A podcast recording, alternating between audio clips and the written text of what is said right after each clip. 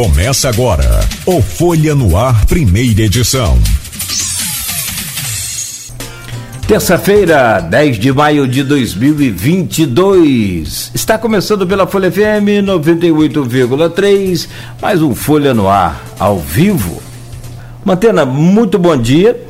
Nós já recebemos você aqui por videoconferência. Hoje eu estava comentando aqui a alegria de poder ver as pessoas e conhecer, porque eu não te conhecia pessoalmente, né? e agora conhecê-lo pessoalmente e receber aqui em nossa casa, sua casa também. Seja bem-vindo, Leonardo Mantena, diretor de esportes da Fundação Municipal de Esportes. É, de antemão, muito obrigado pela presença.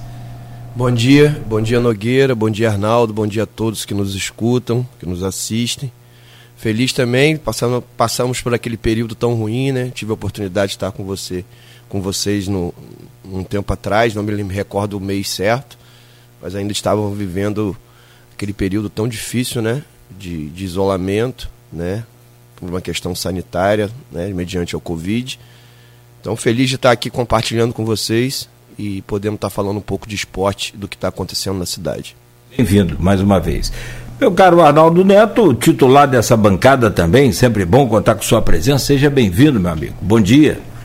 Bom dia, Nogueira. Bom dia, Manteno. Obrigado pela presença. Bom dia a todos os ouvintes da Folha FM. Eu estava ouvindo aí você falar sobre as manchetes e como que a gente bateu um pouquinho com o que ontem a gente estava falando, né, Nogueira? Ontem a gente estava falando justamente sobre essa questão de quem divide a calçada com o comerciante, o tumulto que isso acaba causando na cidade, é, a cobrança em relação à postura sobre essa questão, mas aí o que acontece, logo depois no Folha 1 entra a matéria em relação a floriculturas também, que é, é, ambulantes que dividem espaço. Aí vem um e comenta lá, ah, é, deixa o povo trabalhar. Ninguém é contra o povo trabalhar, longe disso mas que é desleal né, com quem paga imposto, com quem é, é, mantém funcionário, é, tem que fazer suas compras e tirar nota fiscal, enfim, todos os encargos que se tem e dividir espaço com um ambulante na mesma calçada, não, ser, certamente é desleal. É desleal. Não é, não é que a pessoa não possa trabalhar, não é que o ambulante não possa trabalhar, não é isso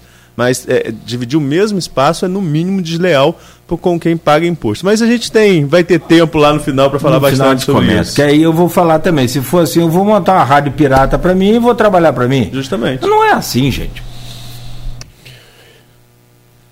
Mas vamos, vamos então, vamos então ao nosso bate-papo com o Mantena. Eu vou começar até, Nogueira, vou, vou começar com pergunta do grupo, Leonardo, porque nós temos um grupo do WhatsApp e tem um, um radialista também que é da área de esporte, que é o Arnaldo Garcia, e ele faz uma pergunta ampla que vai abrir espaço para você falar bastante sobre o projeto. A pergunta dele é a seguinte: é, professor, explique por, por gentileza o que é o Esporte Vida, pauta principal do nosso programa, como ele surgiu, como se sustenta, qual sua longevidade e o que ele tem de ligação com a Fundação de Esporte. Então vamos lá. Primeiro mandar um abraço para o Arnaldo né? É, e agradecer pela pergunta. Pergunta realmente bem ampla que dá a possibilidade de eu é, explanar de uma maneira bem, bem explicativa. Bem, o, o, o Esporte Vida é um projeto é, do governo federal que foi lançado através de uma emenda parlamentar. Já até então, na época, o nosso, hoje nosso prefeito, na época deputado federal, Vladimir Garotinho, o recurso que foi destinado a primeiro momento, o projeto foi lançado para 2019, final de 2019, mas é, a emenda foi direcionada para a secretaria, né? Na época, antigamente era ministério, mas depois passou a secretaria de esporte. E assim que a emenda chegou até lá, nós conseguimos construir um projeto. A primeiro momento ia ser realizado nas praças públicas, porque nós não tínhamos acesso aos espaços públicos municipais para a realização do projeto. E tivemos muita dificuldade na gestão anterior, porque todo projeto público, Arnaldo, Nogueira, todos, para que você realize ele, seja onde for, a nível público, você precisa de um documento chamado Termo de Concessão de Espaço.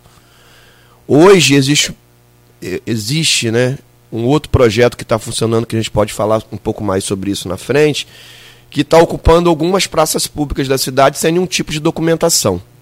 E nós, na época, com esse projeto federal, nós buscamos no antigo, no, no antigo governo esse documento, que é o documento que a gente tem que apresentar em Brasília, junto com alguns outros documentos, e até a montagem do projeto, porque a emenda está lá, mas você tem que utilizar o projeto em cima do que você pauta no projeto. Explicar lá as modalidades, quantas pessoas são, né? existe todo um corpo do, um escopo do projeto. E, e aí nós tivemos dificuldade na gestão do governo anterior de nos dar essa autorização.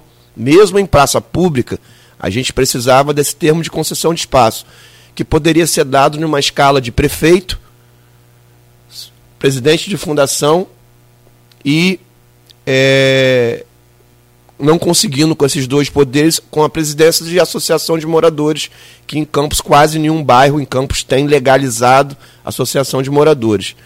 Então já levamos um tempo sem conseguir botar o projeto para gerar verba parada, porque faltava esse documento de termo concessão de espaço.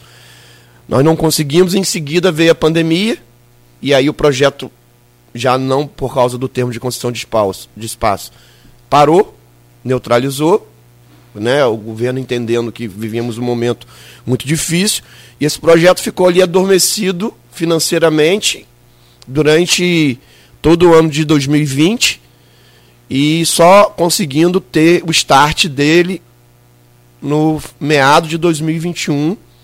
E ainda demorou mais uns 45 dias para a gente fazer uns acertos, porque aí nesse, durante todo esse período que ele ficou parado, aconteceu o pleito eleitoral, né? E aí o, o até então deputado passou a ser prefeito e entendeu que a gente precisava remanejar esse projeto em alguns lugares estratégicos. Ele manteve a praça pública e aí já ele já teria, nós já teríamos a condição de ter o termo de concessão de espaço e também é, remanejamos alguns núcleos para dentro das vilas olímpicas, né, entendendo todo esse processo de reforma né, que iniciamos a fazer.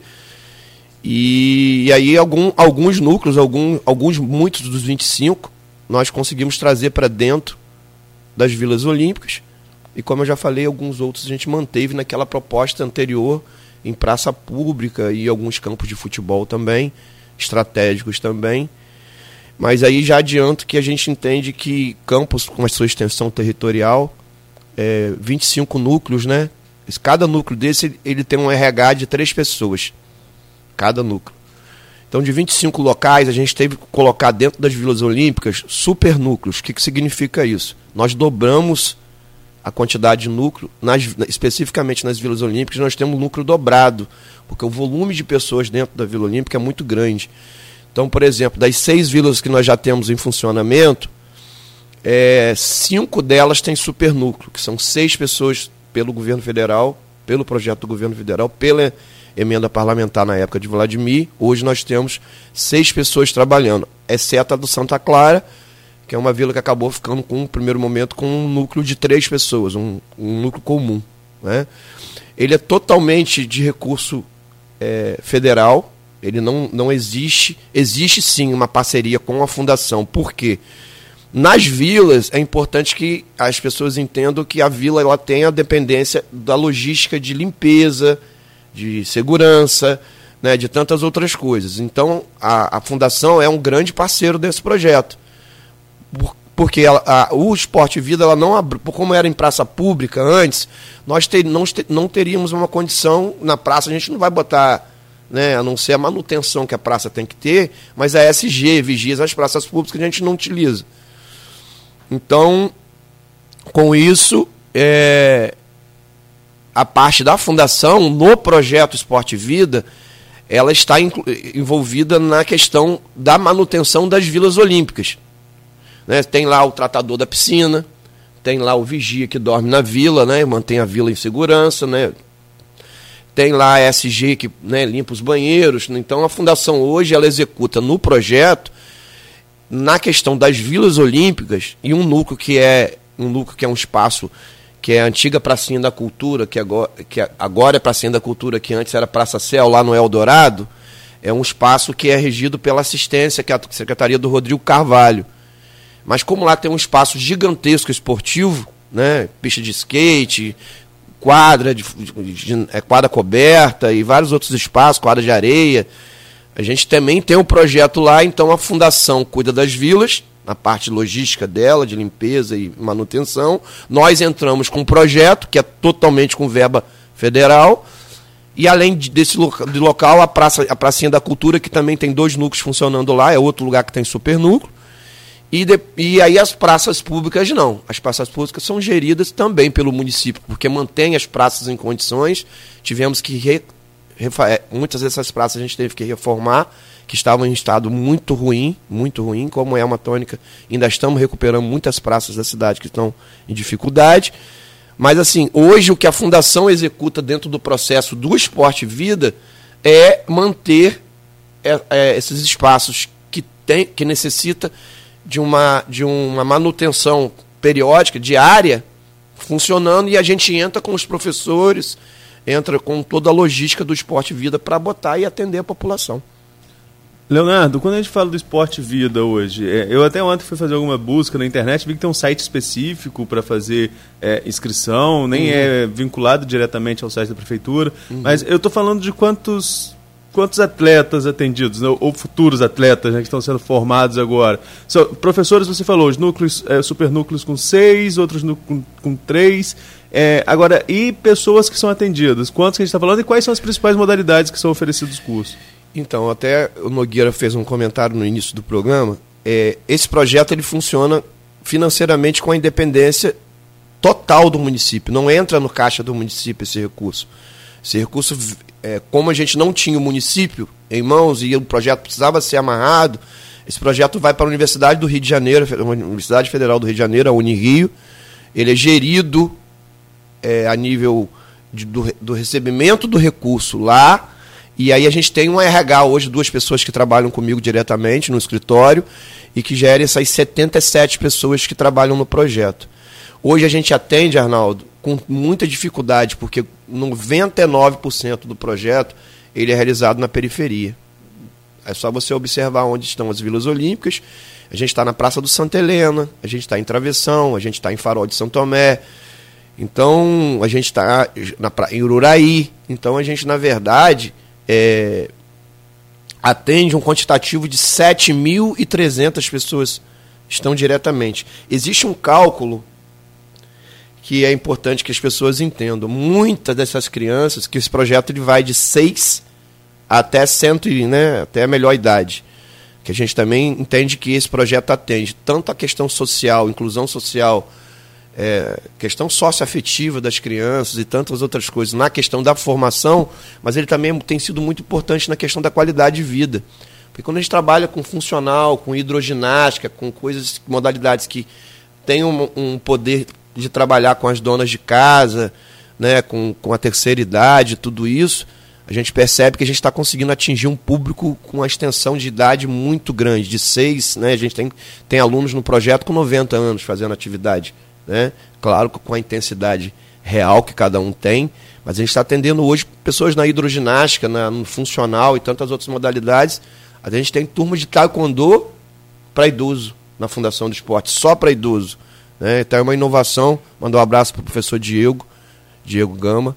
E, e, aí a gente hoje atende esse quantitativo de pessoas, porém, a gente tem mais ou menos um, uma margem de quase 30% de crianças que vão até o projeto, mas que não têm um, um, um suporte familiar, acho que eu posso usar esse termo, e a gente está trabalhando muito com, com os CRAs, com, com as instituições para que a gente valide essas crianças dentro do projeto, porque o processo de inscrição é um projeto que tem, pede muitos dados e a criança chega no local, lá na Praça Céu, por exemplo, no Eldorado, a criança chega lá e ela não tem um documento, ela não leva um documento, e a gente não vai privar né, privá-la de participar da atividade. Então a gente ainda tem uma margem aí de mais pessoas que a gente está atendendo, mas que a gente não consegue jogar no sistema, porque são crianças que vão até lá, mas que não tem um, uma questão familiar de lá a mãe levar e não, vou fazer a inscrição. Porque se você perceber, a, a, o jovem já vai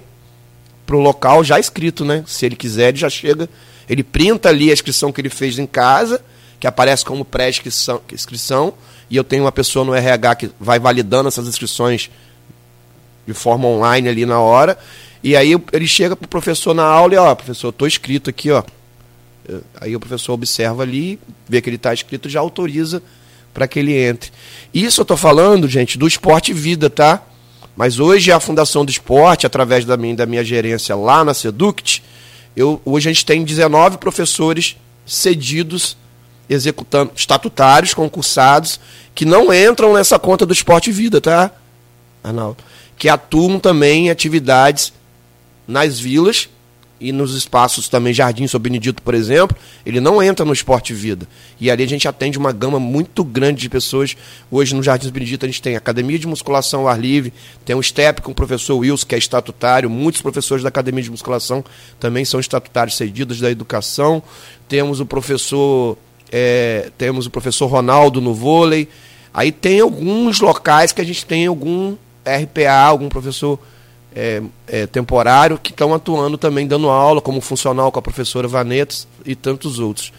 Então, assim, o hemisfério que nós estamos atingindo hoje com esporte, esporte e vida, mais os, os estatutários e mais alguns RPAs que estão fazendo parte desse contexto, como o Alas, na hidroginástica, na fundação, a gente está atendendo aí certamente uma gama de 12 mil pessoas é, a nível público esportivo na cidade. Isso com fatos reais, com números reais, com cadastro, tudo como mando figurino e com liberdade de vocês visitarem e conhecerem, Legal. como alguns já conhecem aí. Você é de Campos, Mantena? Eu sou de Campos. Então você conhece bem a história da fundação?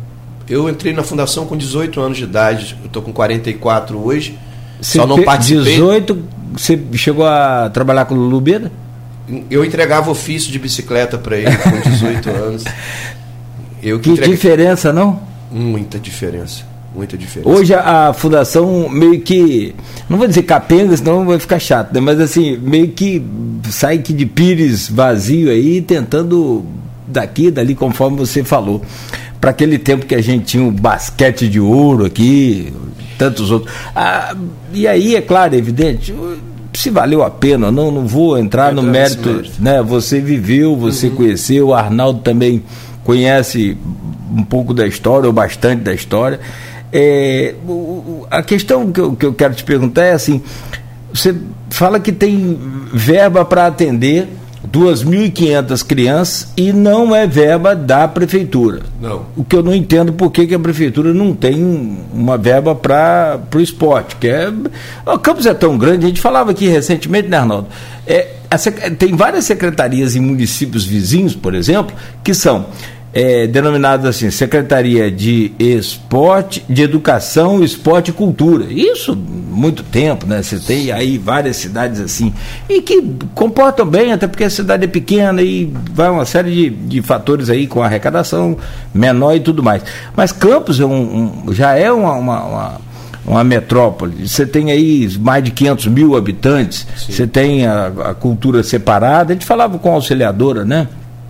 Tem a educação separada, e olha que não dá conta, que você tem aí uma série de problemas. E tem a Fundação de Esportes. A pergunta é: se você tem verba para atender 2.500, está atendendo 12 mil, com todo o aparato que você falou, não cai a qualidade? Olha, Arnaldo, eu, eu acho que não. A estrutura física, por exemplo, das vilas e da própria fundação, do jeito que nós encontramos, do jeito que hoje está, e isso aí eu falo porque não é difícil você observar. Quem passa em uma Vila Olímpica hoje as do Jardim Carioca, você passa em cima da ponte só se olhar para baixo. As estruturas realmente estão estão em condições, a gente está devendo só a Vila do Joque, que já está em processo já de iniciar as reformas.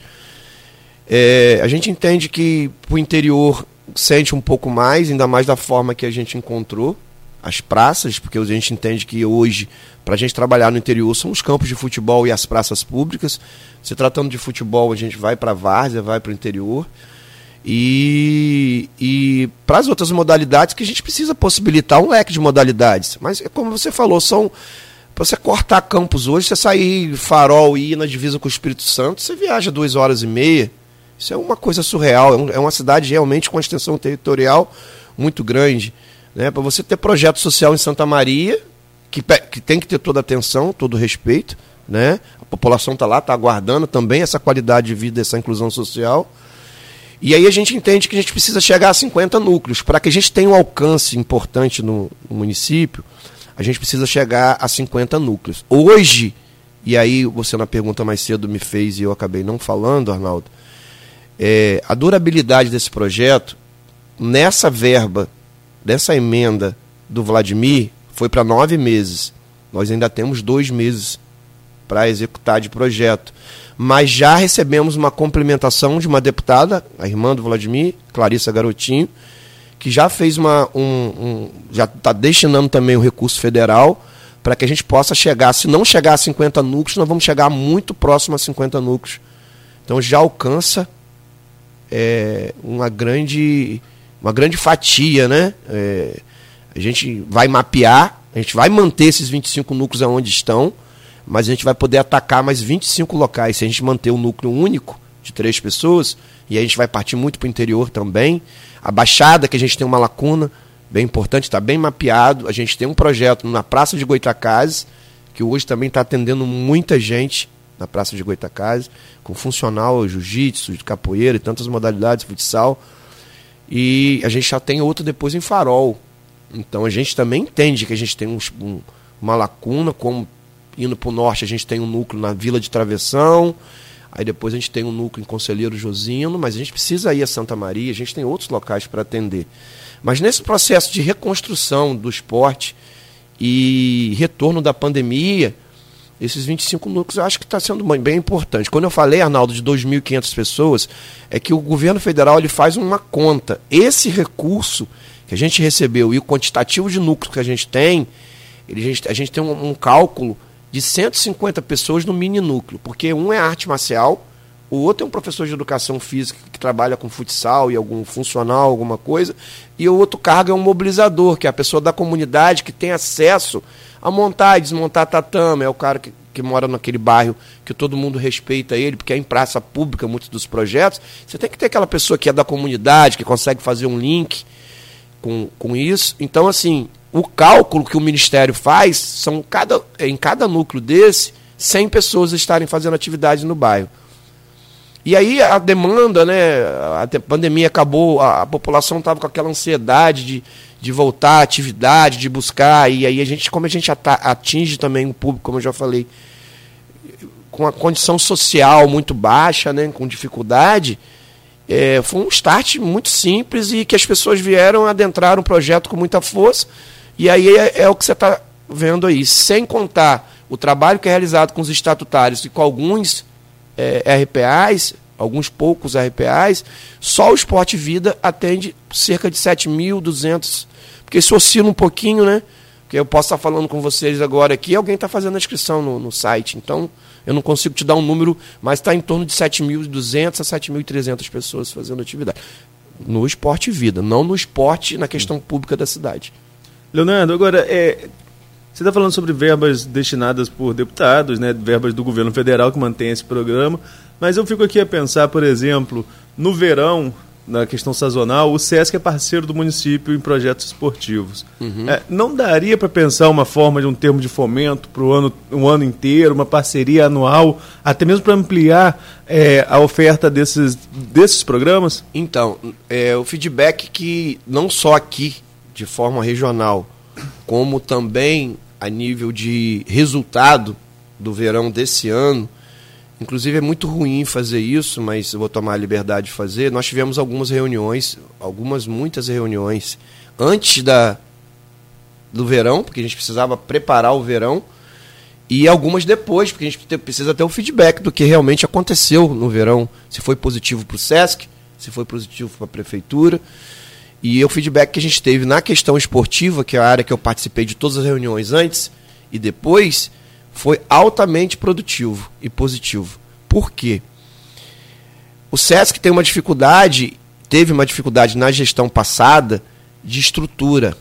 Por exemplo, eles nos, uh, quando a gente começou a aproximar para que acontecesse o verão, eles se queixaram muito das lonas, dos, das estruturas que a prefeitura, na época, alugou, porque o SESC não entra com essa estrutura de tenda, de arena, de tantas outras coisas. E já agora, na, nessa gestão, é, o saldo foi muito, através até de relatório que a gente recebeu do SESC, foi muito positivo. Os containers com camarote lá para atender, é, a parte logística da arena, as tendas, que a arquibancada foi coberta e algumas outras coisas. A parceria já está acontecendo. A gente vai fazer coisas em parceria com o SESC, tá? Eventos em parceria com o SESC. A gente já está bolando uma estratégia aí, o presidente Luciano Viana, aproveitar e mandar um abraço para o Luciano Viana. Também. Ó, vou te interromper aí. Tá devendo a camisa do americano, a gente. É. é e tá devendo a entrevista. Nós vamos cobrar. Que também chegamos até a marcar, mas ele teve. Eu... Foi inauguração, inclusive, na, na noite anterior da entrevista já pré-agendada. Foi inauguração da, da Vila Olímpica, acho que de Guarulhos, ali, alguma região dessa que ele teve que inaugurar, reinaugurar. Sim, né? sim, sim, sim. Então, e eu vou cobrar dele lá hoje, daqui a pouco eu vou estar com ele lá na, na fundação, vou cobrar, porque ele está devendo aí a vocês. Então, e aí a gente está com algumas coisas, como o verão teve um feedback muito positivo ao nível administrativo do SESC, eles deram uma nota bem, nós também com, com eles gostamos muito dessa parceria. É uma parceria que acontece em toda o litoral, né? muitas outras cidades do município é, recebe o Sesc Verão, né? Que é assim que eles dão o nome, Sesc Verão. E acredito que quem esteve no Farol durante o verão presenciou muita coisa positiva. A gente teve públicos, né, ainda com preocupado um pouco com pandemia, na época ainda estava com algumas coisas ainda atrapalhando lá, né, oscilou um pouco, a contaminação em, em janeiro ainda deu uma balançada. A gente ficou até indeciso, até a, a questão dos shows parou, né? E a gente conseguiu permanecer lá, né, apertou mais a questão do, dos, do, das máscaras e tal, mas conseguiu realizar e acredito que o resultado do verão foi positivo. E aí está prolongando, como você perguntou, Arnaldo, para outras parcerias. A gente está falando em uma parceria em jogos estudantis também, que acredito que, que o Sesc vai estar tá com a gente também em algumas coisas é, já sinalizou e a gente está aproximando e vai acontecer muita coisa legal também, acredito, em, parceria com o SESC. Recebendo aqui no programa o Leonardo Mantena, diretor de esportes da Fundação Municipal de Esportes de Campos, falando sobre as atuações aí em diversas áreas e parcerias também, entre outras novidades também que o Leonardo vem trazendo aí pra gente, que o Mantena vem trazendo. Você gosta de ser chamado de Leonardo ou de Mantena? Olha, eu sinceramente já cheguei numa idade que eu não tenho mais preocupado, mais, mais aí Léo, o pessoal costuma resumir Léo Mantena, né? Léo Mantena. Fica boa, Leonardo, boa. fico. Fica parecendo um jogador de futebol craque. Bom, deixa eu voltar então com você no oferecimento de, de Proteus. Serviço de Saúde e Medicina Ocupacional, qualidade certificada desde 2001-2015, de Unimed Campos, cuidar de você. Esse é o plano. Laboratórios Plínio Bacelar, 80 anos de tradição em Campos, e Unicred Norte Lagos. Quem conhece, valoriza. Arnaldo. Mantena, é, nós estávamos falando no bloco anterior sobre esse período de pandemia, né, o quanto foi difícil, o quanto foi bastante restritivo também, tanta, tantas atividades. Como que está sendo esse período, não pós, que nós sabemos que a pandemia não acabou, mas esse período de abertura de eventos esportivos, por exemplo? A Fundação, o seu projeto tem levado é, é, muitas atividades para as comunidades? Como tem sido a adesão também? É, a gente está realizando sim, já realizamos em Travessão, realizamos na Vila do Santa Clara, realizamos é, lá na Praça Céu, no Eldorado, né, na Pracinha da Cultura, realizamos agora esse final de semana um evento Dia das Mães em Conselheiro Josino. Olha, a gente tem tido uma preocupação né, de, de fazer o evento da, com, em lugares bem arejados, lugares abertos, ainda, ainda com essa preocupação. Mas a adesão do público é coisa assustadora. Eu mandei algumas imagens até para o celular de vocês, acho que não coloquei de eventos, coloquei só do dia a dia. Coisas do dia a dia que acontecem nas aulas. Agora mesmo eu estou aqui, está entrando coisa que está acontecendo agora de manhã. Eu recebo num grupo aqui de WhatsApp dos professores, como eu falei, por volta de 700 a 800 fotos ou vídeos por dia. Por dia. Porque a gente chama de tempo real. O professor filma um pedaço da aula dele e manda para a gente entender o que está acontecendo. A gente também tem um supervisor. Mas voltando a falar da, da, do que a gente está fazendo, além das atividades corriqueiras, que são as atividades que acontecem todos os dias, aos sábados ou aos domingos, dependendo do que a gente escolhe, né, de realidade com a realidade da comunidade, a gente realiza, realiza uma espécie de caravana do esporte vida, no qual a gente coloca os brinquedos infláveis, coloca as atividades, campeonatos do que acontece na atividade de forma interna, e agora a gente vai começar a fazer o Inter Esporte Vida. Ou seja, os núcleos Isso já acontece de forma amistosa. O campo do, a escolinha do, do Nova Brasília vai lá joga com a escolinha do Farol e a gente tá, já está fazendo isso. Agora de forma oficial, nós estamos fazendo esses encontros da caravana com parque de diversão, pipoca, algodão doce. Fizemos um jantar para as mães agora no sábado em Conselheiro Josino, das mães que fazem o funcional lá, né? E assim, está assustador o quanto a população está vindo para dentro do projeto, entendendo que realmente é a qualidade de vida e também a inclusão social. Agora eu estou falando também de, de projetos é, desenvolvidos aí, a gente vai é, meio que fundindo um pouco, falando sobre o Esporte Vida, falando sobre a fundação, falando sobre o município como um todo. É, Campos também passou a receber eventos. Né? Tem um evento de ciclismo nesse fim de semana que está previsto, se, se não me, me, falha a memória, se a minha apuração não estiver errada. Uhum. Mas é, é, tivemos a volta da prova ciclística em São Salvador, é, outras competições que estão acontecendo, competições no Morro do Itaoca. Você que é, é, atleta, é professor de educação física, como você tem visto a retomada desses eventos de maneira geral? É, de todas essas, todas essas atividades esportivas voltando a acontecer em Campos? Ah, eu vejo com muito bons olhos. É como se a gente voltasse a, a, ter vida, né? Porque quando a gente fica num processo como a gente ficou, tão difícil de, de reclusão lá, isolamento, né? E a gente observando pelos noticiários tantas coisas ruins, eu acho que a questão mental também da gente ficou muito abalada. A gente está tendo muitos casos, eu acho que eu cheguei a comentar com vocês da última vez, aí de uma forma mais intensa. A gente está tendo até hoje, até hoje de, de jovens que está tendo é, uma espécie de síndrome do pânico Aconteceu alguns casos, tem acontecido alguns casos de jovens que se sente, dá uma espécie de ataque cardíaco, né? É, e crise de ansiedade é, durante as aulas, para você ver quanto foi difícil esse tempo de reclusão. E estou falando de jovens, tá? De adolescentes. É, talvez é porque o jovem com aquela ansiedade também de estar na rua, é, que a idade pede muito nessa questão da movimentação. E a gente tem, tá, tem tido. Eu vejo com muito bons olhos, a gente tem feito muita coisa, nós é, estamos fazendo muita coisa, principalmente ao ar livre, que eu acho que a gente não está 100% livre é, do vírus. Então, procurar estar tá fazendo coisas em. O próprio, as próprias vilas são espaços bem arejados, né? as quadras são cobertas, mas elas são bem abertas. Né? As praças públicas também são espaços bem arejados. A gente não está fazendo nada muito confinado ainda, como ginásio totalmente fechado. A gente está obedecendo essa, isso aí gradativamente para que a gente não possa experimentar nada tão ruim como a gente vivenciou. A gente sabe que a vacina tem sido. É, já está falando já em quarta dose, né? As pessoas já estão tomando quarta dose aí. Isso é prova que realmente é, a vacina que está tá sendo de, realmente o divisor de águas aí para que a gente tenha a quase segurança, 100% de segurança, é, de que as coisas vão caminhar para o caminho correto, né, para uma vida normal.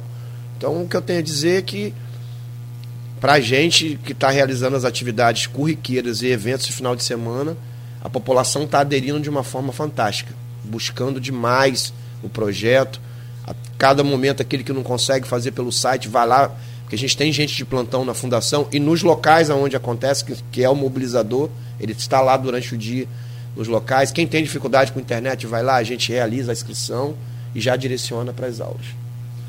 Agora a gente falando um pouquinho mais amplo também, de forma um pouco mais ampla também, em relação a, a, ao atendimento à população, surgiu alguns comentários, surgiram, melhor dizendo, alguns comentários aqui, tanto no, na nossa transmissão pelo Facebook, como é, tem a pergunta da Silvana Venâncio no grupo do WhatsApp do programa em relação a projetos de para esporte, de pessoas com deficiência. É claro que a gente já conversou da outra vez e existe sim uma polêmica relacionada ao vereador Twin, que foi da Fundação Municipal de Esporte e que é um, um incentivador do, do, do para esporte nacionalmente, né, uma figura conhecida nesse, nesse meio, tem o um projeto que ele desenvolve lá na UENF, mas em relação à fundação o que, que a Fundação hoje oferece de para esporte? Qual público vocês atendem? Qual o quantitativo em relação a pessoas com algum tipo de deficiência?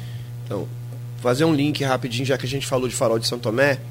Nós realizamos numa sexta-feira, não me salve a data, mas foi no mês de janeiro, um evento no qual a gente levou com ônibus lotados, a PAI, a POI, a PAP, né, é, Educandário, e realizamos na arena um dia inteiro de eventos lá com de atividades com com os PCDs. É, e lá eu escutei relatos de das diretoras de APAI, eu, eu tenho vídeos dessa desse encontro que falava que Campos nunca viveu um momento tão importante para os PCDs, para as crianças com alguma é, dificuldade especial. É, é difícil julgar, né? Quem somos nós para julgar? Se o trabalho aconteceu, ótimo que aconteceu. Mas o que eu posso falar do que acontece hoje, Arnaldo? Nós oferecemos aí, eu falo a fundação, a preocupação do presidente Luciano Viana, todas essas, essas, essas casas, né? A PAI, a POI e a PAP, essas três eu garanto, porque eu acompanho de perto, elas têm profissionais nossos que trabalham lá dentro, realizando atividades com as crianças. Então a gente vai dentro das escolas, né, dos, dos espaços onde comportam esse público, essas pessoas. É, e dentro da fundação, nós temos vários horários específicos para os PCDs. Por exemplo, é, nós temos um professor dentro da PAI que ele vai para dentro da PAI e cumpre a sua carga horária lá dentro, realizando atividades com a criança.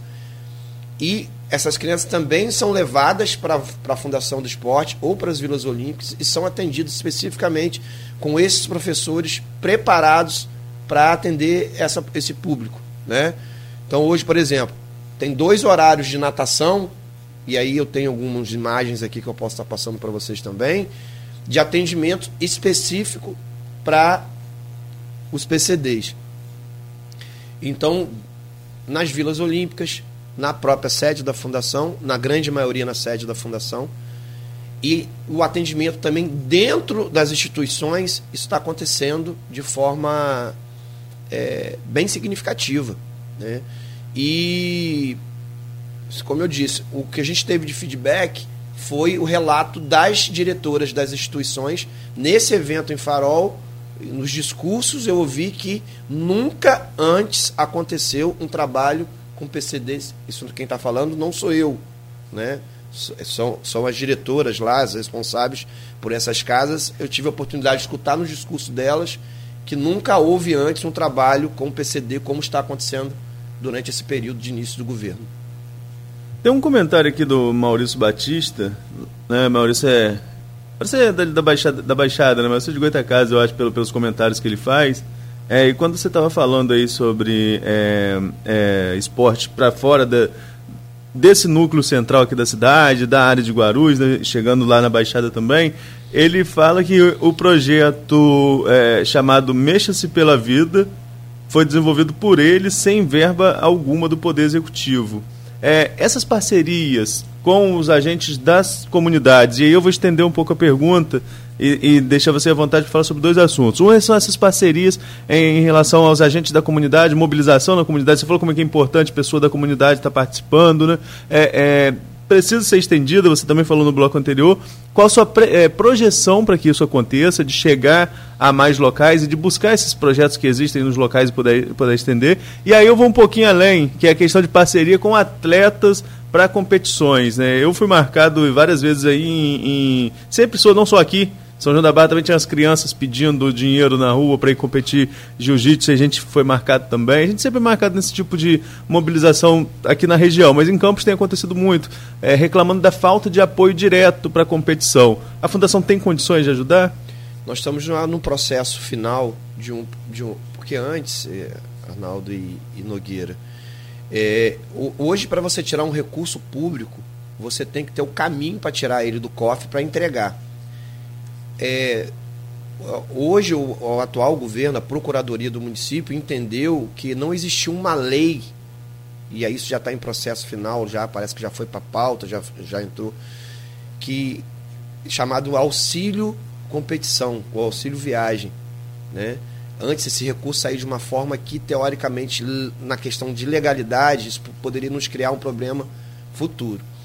É, quanto essa questão que você também colocou, e a gente está conseguindo ajudar alguns atletas, é, eu, eu, pelo Esporte Vida, como eu tenho uma gama de modalidades que fazem parte do projeto Esporte Vida, eu tenho uma autonomia, um recurso dentro desse projeto que eu consigo, por exemplo, nós levamos já é, para o Parque Olímpico, é, vários ônibus já foram de, de lutadores para o Parque Olímpico. É, já o, o, Taekwondo já foi também para competições, né? Agora. É, mas a gente tem um, um amarrado que nos coloca numa situação de levar os jovens que estão inseridos no projeto para as competições. A gente entende quantas pessoas não praticam esporte em academias particulares, mas na hora de viajar, ela não tem o recurso para viajar.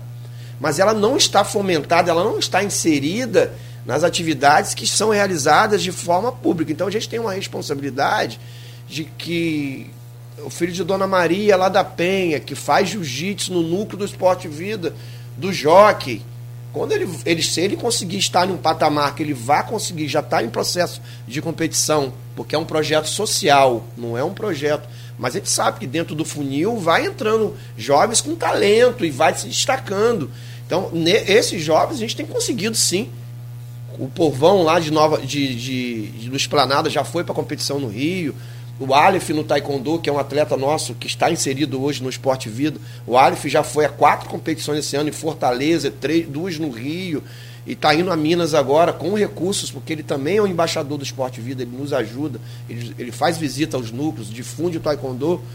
Então a gente tem conseguido enviar muita gente para as competições, mas dentro de um processo que a fundação está em um processo final de regularização desse auxílio competição. A gente deu esse nome, auxílio competição.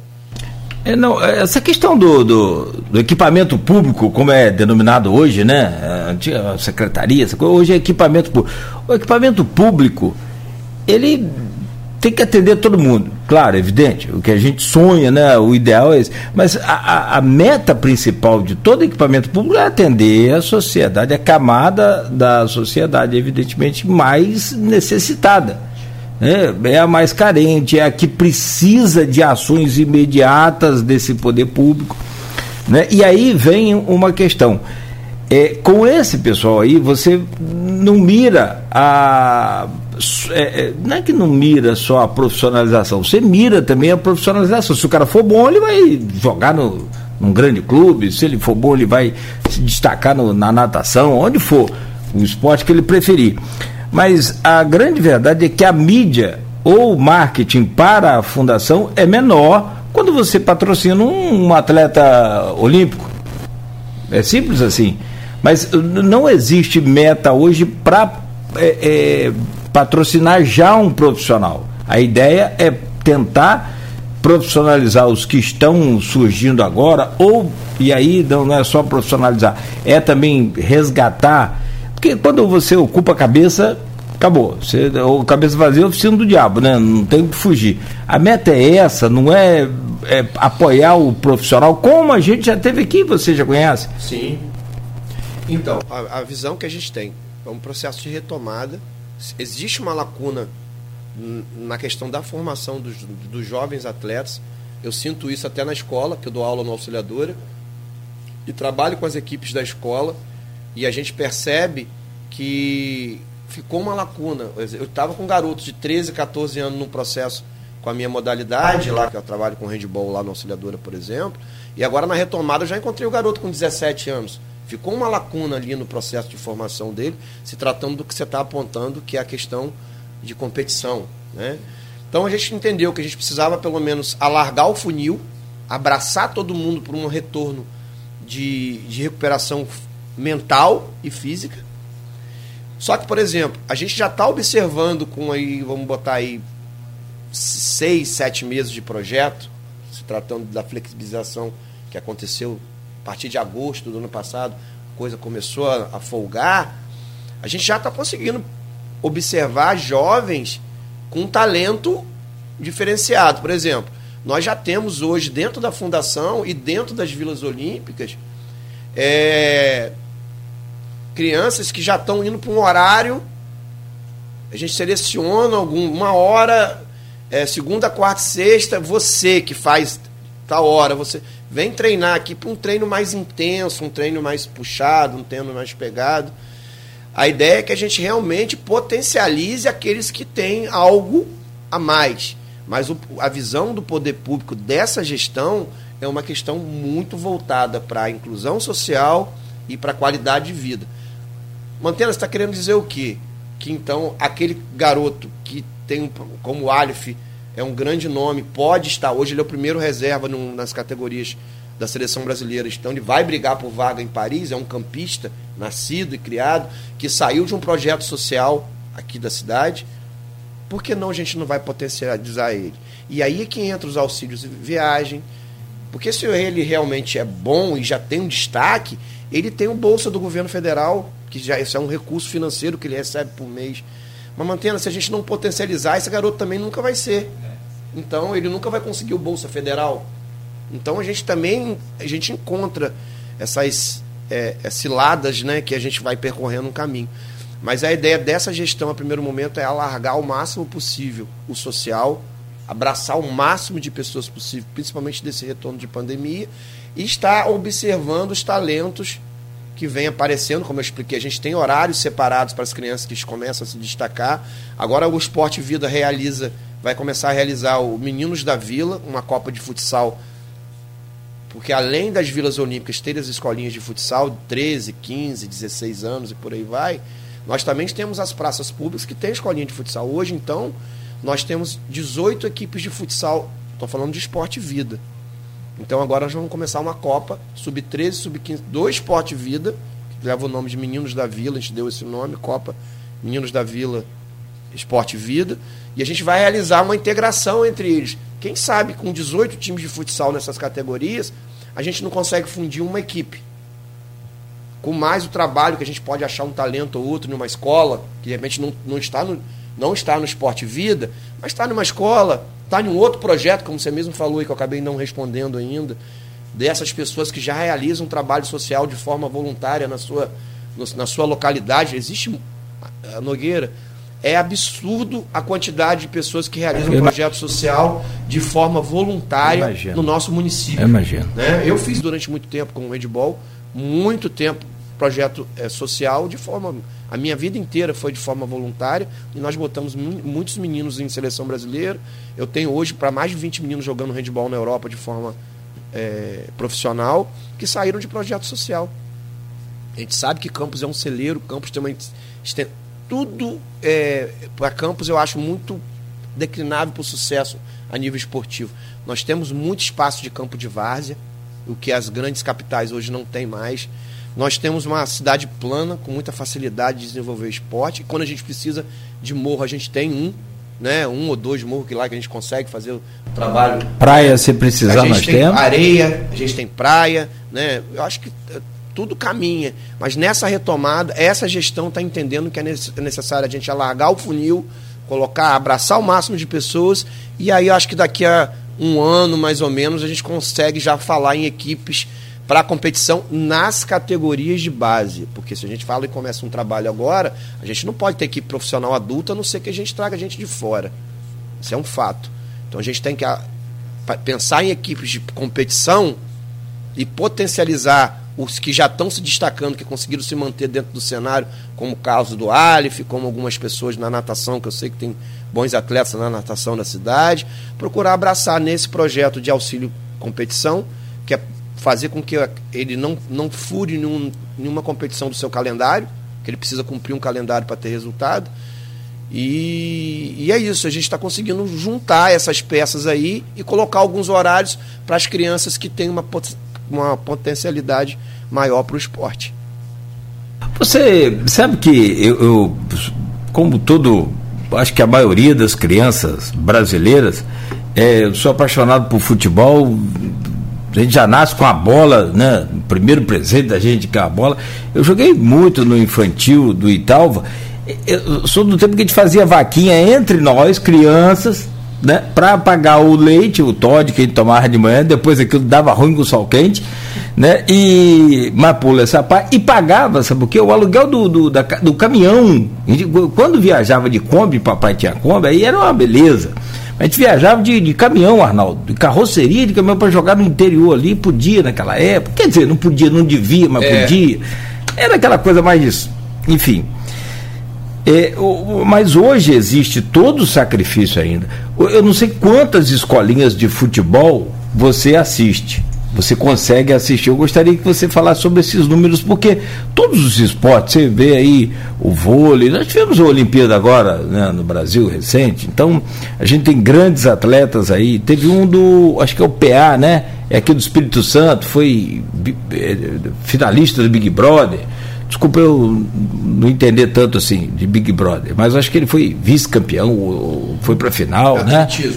Ele foi campeão mundial um 4%. Não, não, eu digo no Big Brother. Depois ele é, deu a entrevista no, no Faustão falando que no Hulk, falando que ele quer levar o pai dele, o, o treinador é o pai, ele quer ir para a Olimpíada, né? Porque para realizar o sonho do pai e dele também. Aí veio essa questão né, de, de, de marketing, mídia, agora ficou fácil para ele, depois de Big Brother, mas a pergunta é, como que é, porque existe, é o que eu estou falando, tem atleta, tem gosto para tudo e esporte é aquilo que a gente mais gosta.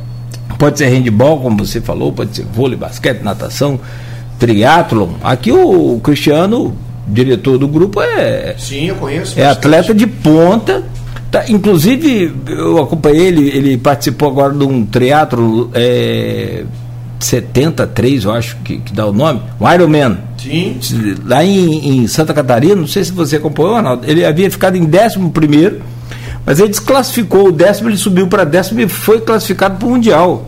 Tem ele e um outro campista estão classificados para o Mundial de 45, 49 anos, Sim, né? Na, na faixa etária dele. Mas o Cristiano é mais tranquilo, ele se patrocina, se vira lá para arrumar patrocínio, aí é mais fácil.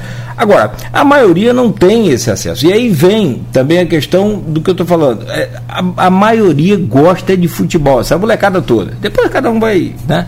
Como é que é o trabalho feito com as escolinhas de futebol hoje em Campos e qual, é, dá um, balanço geral, números, o que atende e o que falta atender de pedido, por exemplo? Então, nós na realidade, é, é, quando a gente falou aqui mais cedo e o Arnaldo fez uma pergunta bem interessante do que, que, o que se faz com essas pessoas que já realizam trabalho voluntário. Na grande maioria, Arnaldo, são pessoas do futebol, tá? Acho que a sua pergunta foi muito voltada também para isso, porque a grande maioria das pessoas que trabalham de forma voluntária, acho que não só no município de Campos, mas de modo geral, como a paixão nacional é o futebol, é, muitas pessoas que estão já, in, já inseridas no esporte vida, muitas, né? São muito poucas dentro do contexto de Campos, mas é, a gente, muitos dos lugares a gente já potencializou, a gente pegou já algo pronto e trouxe para dentro do esporte vida. Acho que é muito justo isso né? Você encontrar lá o seu Manel ali em Goitacazes, que já tem uma escolinha e já sempre fez de forma voluntária, e trazer ele para dentro do processo do esporte vida, por exemplo. É, o, professor, o presidente Luciano Viana está planejando muita coisa aí, porque é um ramo que ele fez parte durante toda a vida. Eu escuto muito relato dele de como ele saiu, né, a origem dele no futebol, como é a origem de 99% das crianças é, do Brasil. Né? Todo mundo começa a sua vida esportiva pelo futebol, né? E, o sonho acaba sendo, né? Porque vem muito pela questão da mídia, pela televisão, a criança galga isso. E depois, é, e aí o que, que a gente tem feito? Hoje no Esporte Vida a gente tem uma escolinha de futebol em Ururaí, a gente tem Conselheiro, a gente tem muitas. A, a gente começou às vezes em campo, aí tem dificuldade com o campo, a gente não deixou de, de manter, a gente foi para dentro da quadra, da praça, porque futebol e futsal é, né, criança que joga futebol, a criança principalmente o futsal também tá dentro, então é, a gente tinha aí quatro núcleos, até o, o campo do, do Aná, o campo do Carlão lá em campo do Anápolis, em Nova Brasília, ainda funciona como campo. Aí tem dia que ele dá três dias na semana ele dá no campo, três dias na semana ele dá na quadra, para a criança até ter esse acesso ao futsal, que é uma coisa de raciocínio mais rápido, né? Os grandes nomes do futebol do Brasil, muitos deles saíram da, do futsal, né? O Djalminha e tantos outros aí, essa experiência da criança que tem um sonho de ser jogador de futebol também passar pelo futsal, ela é muito importante. Então, assim, hoje precisamos avançar muito mediante a extensão territorial que a gente tem e os trabalhos de campos de várzea. Hoje eu acredito que Campos, com certeza, no estado do Rio de Janeiro, deve ser a cidade que tem mais campos de várzea dentro do nosso estado. Então, como é que a gente consegue atingir esse público todo? Então, o que, que eu tenho feito lá através do Esporte Vida? Quando a gente não consegue trazer por dentro do RH, porque não tem como, é, é, bem as células de três pessoas são delimitadas. A gente vai a 50 núcleos agora, se Deus quiser. A gente vai abraçar uma gama maior ainda de professores e treinadores na área de futebol, mas nós, nós estamos contemplando. Muitas pessoas já me procuraram lá, eu dei lá o kit, colete, cone, escadinha de agilidade, cronômetro, é, cronômetro de, de pescoço, apito, é, colete. A gente tá, a maneira que a gente está conseguindo manter ou diminuir o sofrimento dessas pessoas que fazem o trabalho voluntário é entregando um kit lá para poder ajudar e ficar observando e monitorando o trabalho que essa pessoa vem realizando. Faz uma visita lá, qual o dias que você está trabalhando? Ah, eu trabalho terça e quinta lá em Saturnino Braga. Aí eu vou lá, faço uma visita, observo, já dei o kit, dei lá um colete, dei bola, dei. Aí vou lá fazer uma visita e já anoto e já deixo para uma possibilidade né, do aumento do núcleo agora, dos núcleos, ou também o próprio Luciano Viana com a condição da fundação, que a gente faz um trabalho totalmente junto, né? E está trazendo essas pessoas, mas eu vou falar, para conseguir abraçar esse hemisfério todo, eu sei que. Tem noção de, de, demanda, por exemplo, que você não consegue atender? Olha, e de quantas você atende hoje? No, no de que forma você ah, atende? Os 25 núcleos nossos tem futsal ou tem futebol de campo. É, o futebol tem todos os núcleos, isso é fato. Tá? Não tem para onde correr, até mesmo porque no corpo do projeto consta futsal e futebol de campo. Agora, eu acho que para a gente ter uma, uma condição bem interessante de, de escolinhas funcionando em campos, a gente teria que ter, na, no mínimo, no mínimo, umas 60 escolinhas. Para a gente entender aí o hemisfério do que acontece lá de Santa Maria até Farol de Santo Tomé e até a divisa também, saindo para lá para o lado de Serrinha. Aí acredito que 60 seria um, um núcleo Rapaz, bem. Se for no Imbé, tem futebol à vontade final de semana lá, Conceição do Imbé, pra cá um pouco. Qual, qualquer lugar, amigo. Não tem pra onde correr.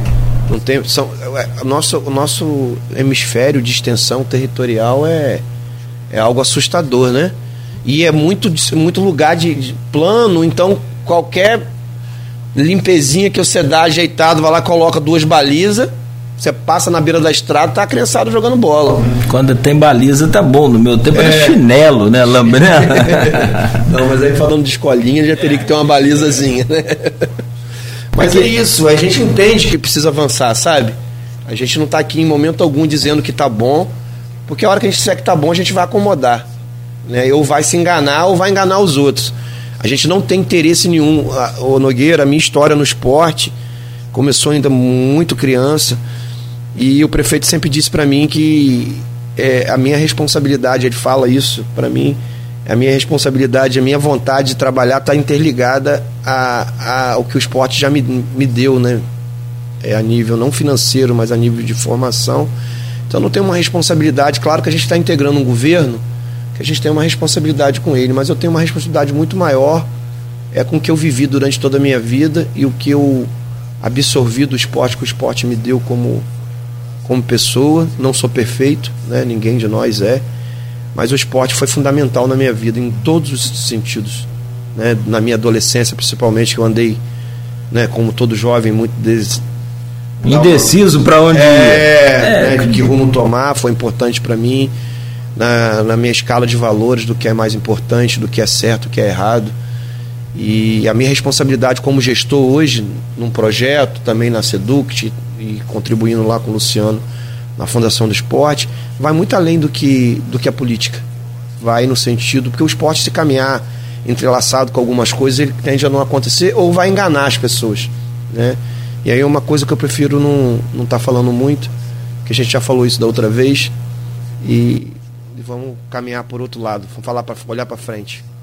Tem várias questões com relação a essa coisa do esporte, ele é, é, é um universo é o universo, não tem limite, né? Não tem fim. Tem, tem, por exemplo, tem uma coisa que eu gostaria de saber: se vocês não fazem nenhum lobby junto ao prefeito para colocar uma verba para a secretaria. É uma secretaria que atende a 12 mil pessoas, 12 mil. Então, por que, que a prefeitura não designa uma verba? Nem que seja, sei lá, um, uma quantia menor, uma coisa, mas que seja, né, pelo menos porque eu não consigo entender por que, que a prefeitura não tem uma verba para. Tem o, eu entendo a parte logística, tem lá a fundação, eu estou falando verba para justamente você né, custear os, os projetos, ajudar a custear. E tem remo que eu gostaria de falar, como é que está essa categoria, mas eu vou só te pedir o seguinte. Que vai vir o pessoal para servir um café aí, com lanche, essa coisa toda, né? Hoje não, mas vai vir ainda. Tô brincando, tem café sim. E a gente faz só um intervalo, te peço licença. Próximo bloco você fala sobre isso, Arnaldo? E a gente segue aqui. O Luciano Viana também está aqui, ó. Fui a Belém do Pará uma vez, cobri o jogo do americano. Não tem Zico no Rio, Zico é mais Brasil, né? Não tem Romário no Rio. Né?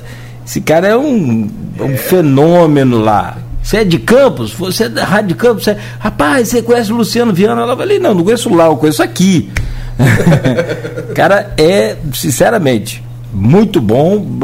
Lá em Belém é o rei. Estou falando para você. Tão bom o reconhecimento assim. Muito, muito bom, bom, muito bom. E a gente teve, eu tive essa, essa oportunidade de conhecer um pouco da história dele lá de dentro, o que é muito bacana.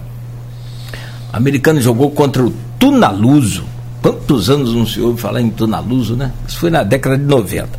Bom, e eu não estou velho. Estamos conversando com o Leonardo Mantena, o Léo Mantena, diretor de esportes da Fundação Municipal de Esportes de Campos.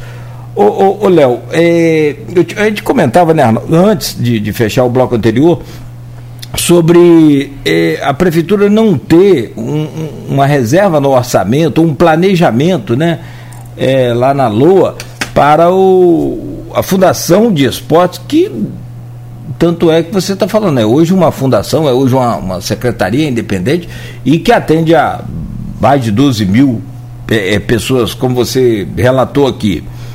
É, existe algum trabalho do Luciano, por exemplo, seu, junto à prefeitura, para que isso aconteça? Você é de outras épocas da fundação, de repente pode citar até um exemplo de como já aconteceu. Não com aquela fartura toda de, de da época de Arnaldo Viana, mas pelo menos um, sei lá, uma, uma, uma, verba. E a outra coisa, a questão do remo, que é uma, uma força tradicional de Campos, e se colocar ali hoje uma prova de enche, enche, enche, enche. Como é que está esse projeto e como é que anda esse, essa parte na, na fundação? É, quanto a essa questão do orçamento, é, eu sei que a fundação, a fundação ela dentro do organograma do município, ela está subordinada apenas dentro do organograma, tá? Ela tem verba própria, a fundação tem verba própria, mas ela está dentro do, organograma da, da educação, né? E, mas ela trabalha de forma independente financeiramente. No organograma, no, na LOA, tem um recurso sim, eu estou enganado? É, quem poderia responder isso com mais especificidade é o Luciano, né, ou o diretor financeiro lá, o Maurício. Mas a fundação tem, sim, no seu orçamento, um recurso anual para funcionamento da questão esportiva da cidade. Nós agora já entregamos ao prefeito o todo o calendário. É, o Luciano né, entregou lá, montamos juntos. Então, o que vai haver na, a nível de etapas de arte marcial, etapas de esporte radical, etapas de, de futebol, dos campeonatos de interbairros que vai realizar. Tem muita coisa positiva que o, que o Luciano Viana já acabou de apresentar ao prefeito. É, tem os acertos que a gente vai fazer. Eu sei que já estamos no mês de maio, mas como eu falei, foi uma retomada. A gente estava se preparando para essa retomada, mas muita coisa a gente foi descobrindo dentro do processo, né? É, o Luciano está há pouco tempo na gestão, porque né, até o meado do, de julho, se eu não me engano, ainda estava uma, uma outra presidência lá na fundação. A gente já acelerou para cima do verão, então já foi muito corrido para a gente chegar no consenso do verão. Mas existe um recurso que o prefeito destinou sim para o esporte, para a fundação, e que a gente vai começar a estar tá realizando é, as atividades. Existe um calendário de todas as modalidades o que é ambiental, né, ali usando o morro, usando a lagoa de cima, né, etapas de remo, de, de, de, de canoa, é, de, de, de, passeio ciclístico, de corrida de São Salvador, que não tem como não estar no calendário, muito pelo contrário, é uma coisa tão tradicional. A gente entende que duas coisas são muito tradicionais, né, Nogueira? Que é o, o remo e, o, e a corrida ciclística que não tem para onde, né? Isso aí é e a Folha acho que também, se não me engano, é um grande passeio, parceiro da, da corrida, né? Se não me engano, foi um, um grande parceiro agora na última que aconteceu. E já está isso todo dentro do planejamento, do calendário. Os campeonatos de futebol de várzea, que a Fundação, se eu não me engano, eu hoje tenho um coquetel lá de lançamento do quarentão, de cinquentão. Luciano está aí ao vivo, talvez ele possa estar tá falando para a gente aí. Mas eu acho que hoje à noite, acho, não tenho certeza que hoje já vai ter alguma coisa em cima disso. Presidente, se você tiver aí, fala com a gente aí. É, e tem muita coisa. E eu, se eu não me engano, eu tenho acesso lá a algumas coisas a nível financeiro. Muita coisa vai ser realizada ainda no ano de 2022. Né? Esse calendário pode parecer estar atrasado, mas não está. Né? A gente está vivendo uma, um momento aí de, de reconstrução de, e tem para todos os gostos. A gente vai fazer as etapas de, de, de arte marcial, encontros de arte marcial, todas as artes marciais, jiu-jitsu, karatê, taekwondo, judô. Aí vai ter os eventos de morro, vai ter os eventos de lagoa, o remo, Nogueira, como você perguntou. O remo, é, existem pessoas muito específicas, é uma modalidade bem específica. Mexe com o remo aquele que tem uma familiaridade muito grande com o remo. É um esporte que a gente precisa ali do Rio Paraíba.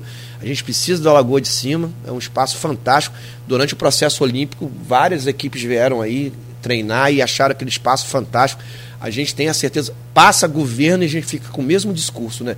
Precisamos apoiar é, e levar os eventos para a Lagoa de Cima, a gente vai levar, pode ter certeza disso. As maratonas aquáticas, que é uma coisa até, acho que até o, o Cristiano participa, né? Que é uma das. É, quem faz triatlo também faz essa, essa parte de nadar em lagoas ou em mar aberto, essa coisa toda. A gente está com planejamento de realizar muita coisa a nível de maratona aquática, de, de triatlon também naquela região de Lagoa de Cima ali. A gente tem que explorar o que a gente tem de melhor e a, e a Lagoa realmente é algo fantástico. Agora o remo, o remo vai passar por um processo, né? O Jimson tá aí também, que é uma pessoa que é muito envolvida com remo e outras pessoas que movimentam o remo. A gente está procurando algumas coisas, Nogueira. Eu vou ser bem sincero para vocês. Eu não sei se foi a pandemia, eu não sei se foi os quatro anos de sofrimento da outra gestão. E aí eu sei que vocês preferem eu não sei como é que vocês enxergam isso, mas essa retomada para algumas modalidades, porque a gente entende que para a gente, como poder público, é interessante a gente pegar as modalidades a nível de organização o máximo possível, o nome já está dizendo organizada. Por exemplo, eu percebo muita dificuldade com jiu-jitsu, o que é meio cada um para um lado e um, eu sinto um pouco de. O jiu-jitsu é uma modalidade que está no esporte vida, tá?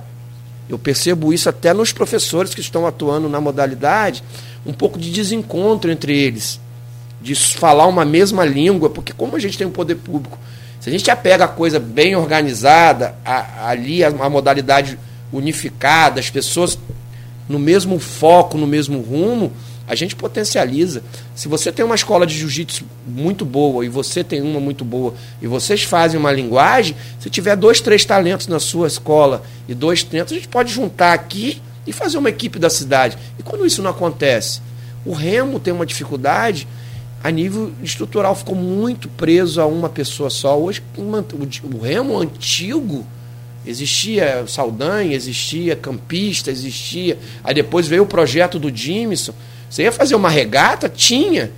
Depois a coisa foi se perdendo, até por culpa também do poder público. Porque não? Isso é real. Né? Mas hoje essa retomada para algumas modalidades, Nogueira, está bem difícil.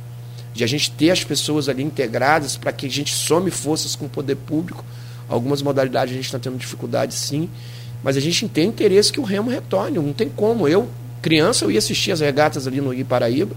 Não tem como não ter. No, no, no bloco anterior vocês estavam falando, né? E eu estava aqui pesquisando e lembrando de, de outras entrevistas relacionadas ao esporte.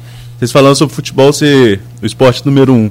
A gente recebeu aqui o, o Aníbal, o Aníbal Wagner, é, uma vez falado sobre vôlei. Ele disse que vôlei é o, é o esporte número um do Brasil porque futebol é seita, é religião, é, é acima, né, de, é acima do esporte. Mas na época, eu estou pegando esse gancho para falar sobre a, a, o vôlei profissional de campos. A época que ele teve aqui no estúdio, em 2019, É, o Campos tinha sido vice-campeão numa condição atípica também, foi, houve a desistência do Botafogo, que era o adversário da semifinal, e o Campos é, perdeu o jogo final, se não me engano, contra o Sesc, uma, que uma equipe. Superliga, né? É, uma equipe est extremamente estruturada uhum. e Campos retomando aquela época o vôlei, o vôlei profissional. Depois veio a pandemia e aí a gente não sabe como ficou. Então eu queria saber de você, a Fundação tem alguma coisa relacionada a essa equipe profissional de vôlei, de retomar essa equipe para competição? Então, hoje o vôlei também em Campos, ele, ele está, é, vamos dizer, subdividido.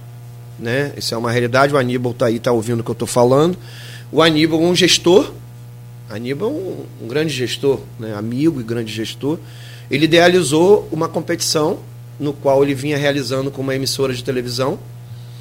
E aí um outro grupo do voleibol da cidade, e aí eu falo com você que às vezes a gente se esbarra muito nessas subdivisões, e aí você não consegue focar algo. E aí um grupo acompanhou um grupo, outro grupo acompanhou outro, e aí hoje eu acho interessante você criar competições dentro da cidade. O Aníbal realiza, uma liga do interior, no qual algumas, Taperuna, outras cidades participam e aí traz essa competição de forma itinerante e ele realiza as etapas aqui. A fundação tem sido parceira dele nesses eventos, ajuda com premiação, ajuda com algumas coisas. E, e agora, esse final de semana, retrasado, se eu não me engano, eu estive lá assistindo alguns jogos. Eu ficava até meio preocupado se eu ia para o Automóvel Clube assistir é, o, o, da Record ou se eu ia para o auxiliador, no qual eu sou funcionário, assistir o da Inter TV é, a auxiliadora sediou né, essa competição. Inclusive, teve, teve uma equipe participando de vôlei, com vôlei lá. E aí a gente entende que é interessante essas competições internas com as cidades para que a gente possa retornar com vôlei. O Aníbal teve essa ideia um tempo atrás, junto com outro professor também da área. E agora outras pessoas estão se movimentando nesse sentido. Eu acho que no futuro próximo usando essas pessoas que estão envolvidas nessas equipes, se eles quiserem unificar e tiver essa boa vontade, esse foco de unificar isso, pode voltar a ter uma equipe. Essa equipe de que você está comentando aí, que participou desse campeonato, ela precisou ser enxertada com alguns jogadores, como é natural isso, você vai participar de uma competição de alta performance, você não vai conseguir também montar. O americano nunca teve um time do americano ou Goitacás 100% com atletas da cidade a gente precisa enxertar, a gente está falando de, de alta performance. A gente não está falando de projeto social e nem nada disso. E teve um resultado bem interessante, movimentou, a população aderiu, foi assistir os jogos, eu mesmo fui assistir alguns jogos no ano de 2019, uhum. Arnaldo. Achei bem interessante, me fez lembrar outras épocas, né? Eu envolvido com handball a vida inteira é, e também né, disputei Liga Nacional até 2020 aí com transmissão de Esporte TV e tudo isso. Hoje tive que abandonar a beira de quadro para tomar conta dessa questão é, de gestão. Mas eu sou apaixonado por beira de quadro, gosto muito, acho muito interessante. E o voleibol realmente é, um, é uma bandeira. Hoje nós temos, é, Arnaldo e Nogueira, equipes é, quarentão, cinquentão, que vai para Saquarema jogar competição. O voleibol em campos realmente hoje tem muitos e muitos adeptos. Que precisa é só ajustar algumas coisas a nível de gestão deles ali, entre eles, que eu acho que tem tudo para o voleibol de campos voltar a ser o que sempre foi, né? Que teve bo muito boas equipes no passado, principalmente as masculinas, né? Teve hum. muito boas equipes. Você falou em Luciano Viana, o, Mantena. Uhum. Ele postou aqui, Arnaldo, ó, Luciano Viana disse, ó, 40 e 50. Uhum. É o quarentão e cinquentão, né? Isso. né? É Copa Integração de Bairros. Isso já Só é... faltou convidar a gente para o coquetel, que eu ouvi vagamente você falar assim. Aí, presidente. É, é o que, que é o coquetel? É hoje? É o, o lançamento? Coquetel quarentão e cinquentão. Eu acho que ele está falando de interbairros, já é uma coisa que não é relacionada ao quarentão e cinquentão. É uma competição que ele vai fazer entre os bairros da cidade e aí é, já é uma competição à parte. O quarentão e cinquentão ele sempre existiu independente do poder público, né? Eles vão com dificuldade, mas eles giram. Tem um Clóvis lá que toma conta, né? Que é da Limite Esporte. Isso. Então a gente está, a gente tá, o poder público está potencializando, está vindo para dentro de uma estrutura que acontece. É Copa, ele faz a Copa Master, né? É Master, quarentão e cinquentão, né? É, eu acho que o, o, a limite lá que é o Clóvis participa de uma competição e aí ele não participa, porque não, se ele tem uma equipe na competição fica chato ele ele organizar. Acho que o cinquentão ele joga com uma equipe e não faz parte da organização. Já o quarentão, ele não participa e é, jogar que eu falo, ele tem uma responsabilidade ah, com uma tá. equipe, né? Não, ele é. Gestor entendi, de uma entendi. equipe que participa. É. Eu tive a oportunidade de conversar com o Clóvis algumas vezes, foi isso que dessa forma que eu entendi. Luciano, que é oriundo do futebol, tem uma história fantástica no futebol, ele não podia deixar esse, esse quarentão, esse cinquentão, que é tão tradicional na cidade também. Então ele se reuniu por várias vezes com nós, nos reunimos né, junto a ele e chegamos num consenso que a gente vai estar contribuindo com esse quarentão e cinquentão. Essa Copa Integração aí, eu, eu acho que é uma competição à parte que ele está realizando. Entendeu? Mantena, você, pra gente concluir também, já está chegando aqui ao, ao, final do nosso programa, claro que se deixar a gente vai até mais tarde falando sobre só da questão de esporte, mas você também é gerente de esporte da Secretaria de Educação. Então eu vou fazer igual o Arnaldo Garcia fez lá no começo, fazer um, uma explanação mais ampla e deixar você à vontade para falar sobre porque primeiro que teve uma polêmica no início do ano, né? É, nós tratamos sobre ela com o Marcelo Feres da última vez que eu entrevistei em relação à, à aquisição de bolas. Eu não sabia porque eu estava de férias na época, né? De, é, quando estourou em meados de fevereiro.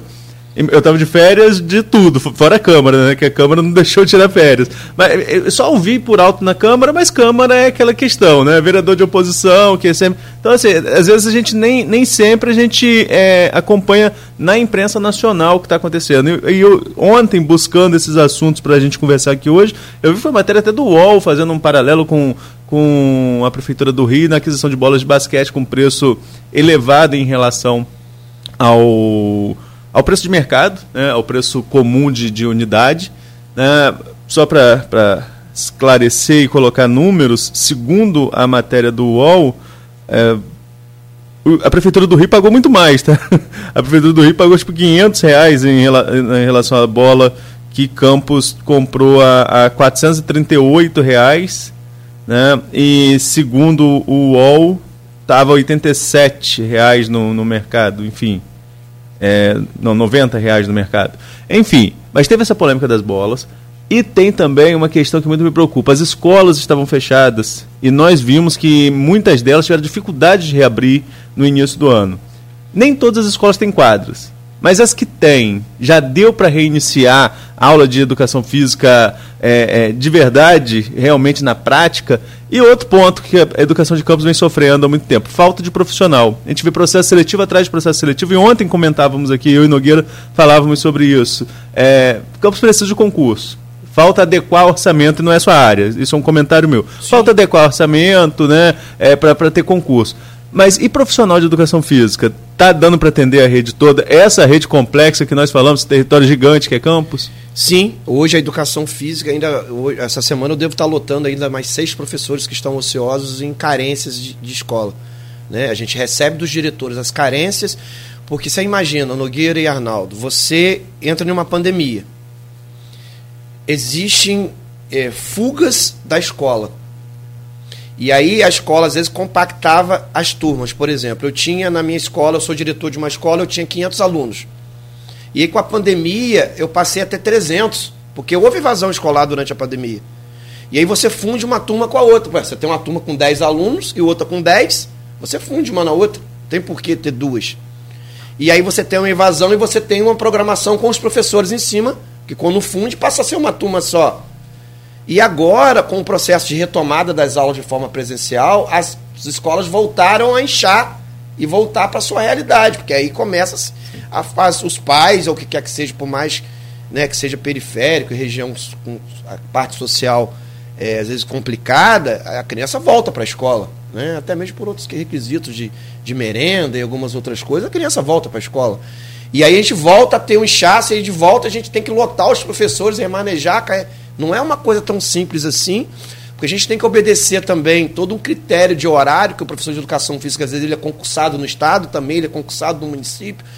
Então, é, é uma retomada a nível estrutural que você falou das condições que as escolas. E aí a gente teve muita dificuldade na Secretaria de Educação, e aí foi motivo de muita polêmica, de oposição, e eu não vou entrar nesse mérito, porque eu não tenho condições é, de estar tá falando sobre isso, mas eu vou chegar nessa questão das, das bolas. Inclusive, o Marcelo Férez ele participou de dois encontros na Câmara há 15 dias atrás, no qual ele foi interpelado, sabatinado, né, sobre essas questões das bolas.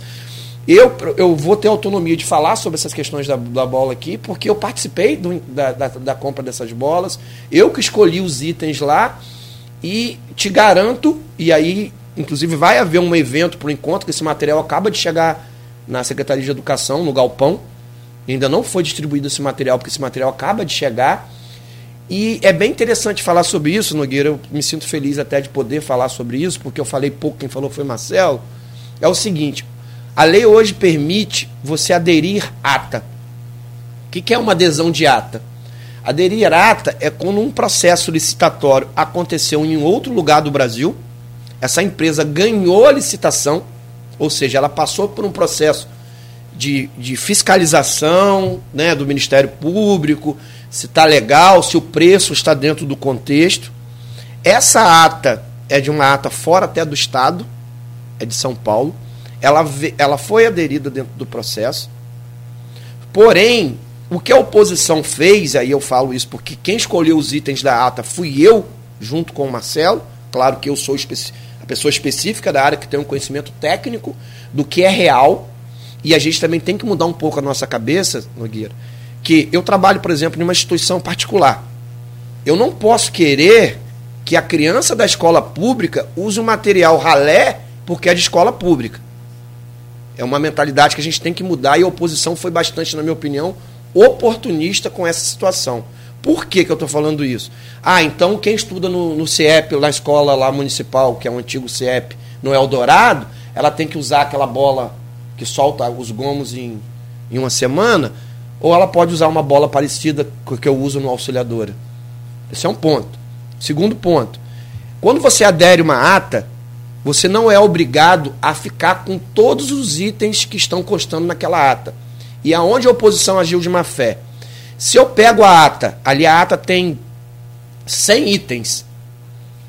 Se eu percebo que a bomba de encher bola custa 100 reais, não, não quer dizer que eu aderi àquela ata, eu estou comprando a, a bola de 100, a bomba de 100 reais.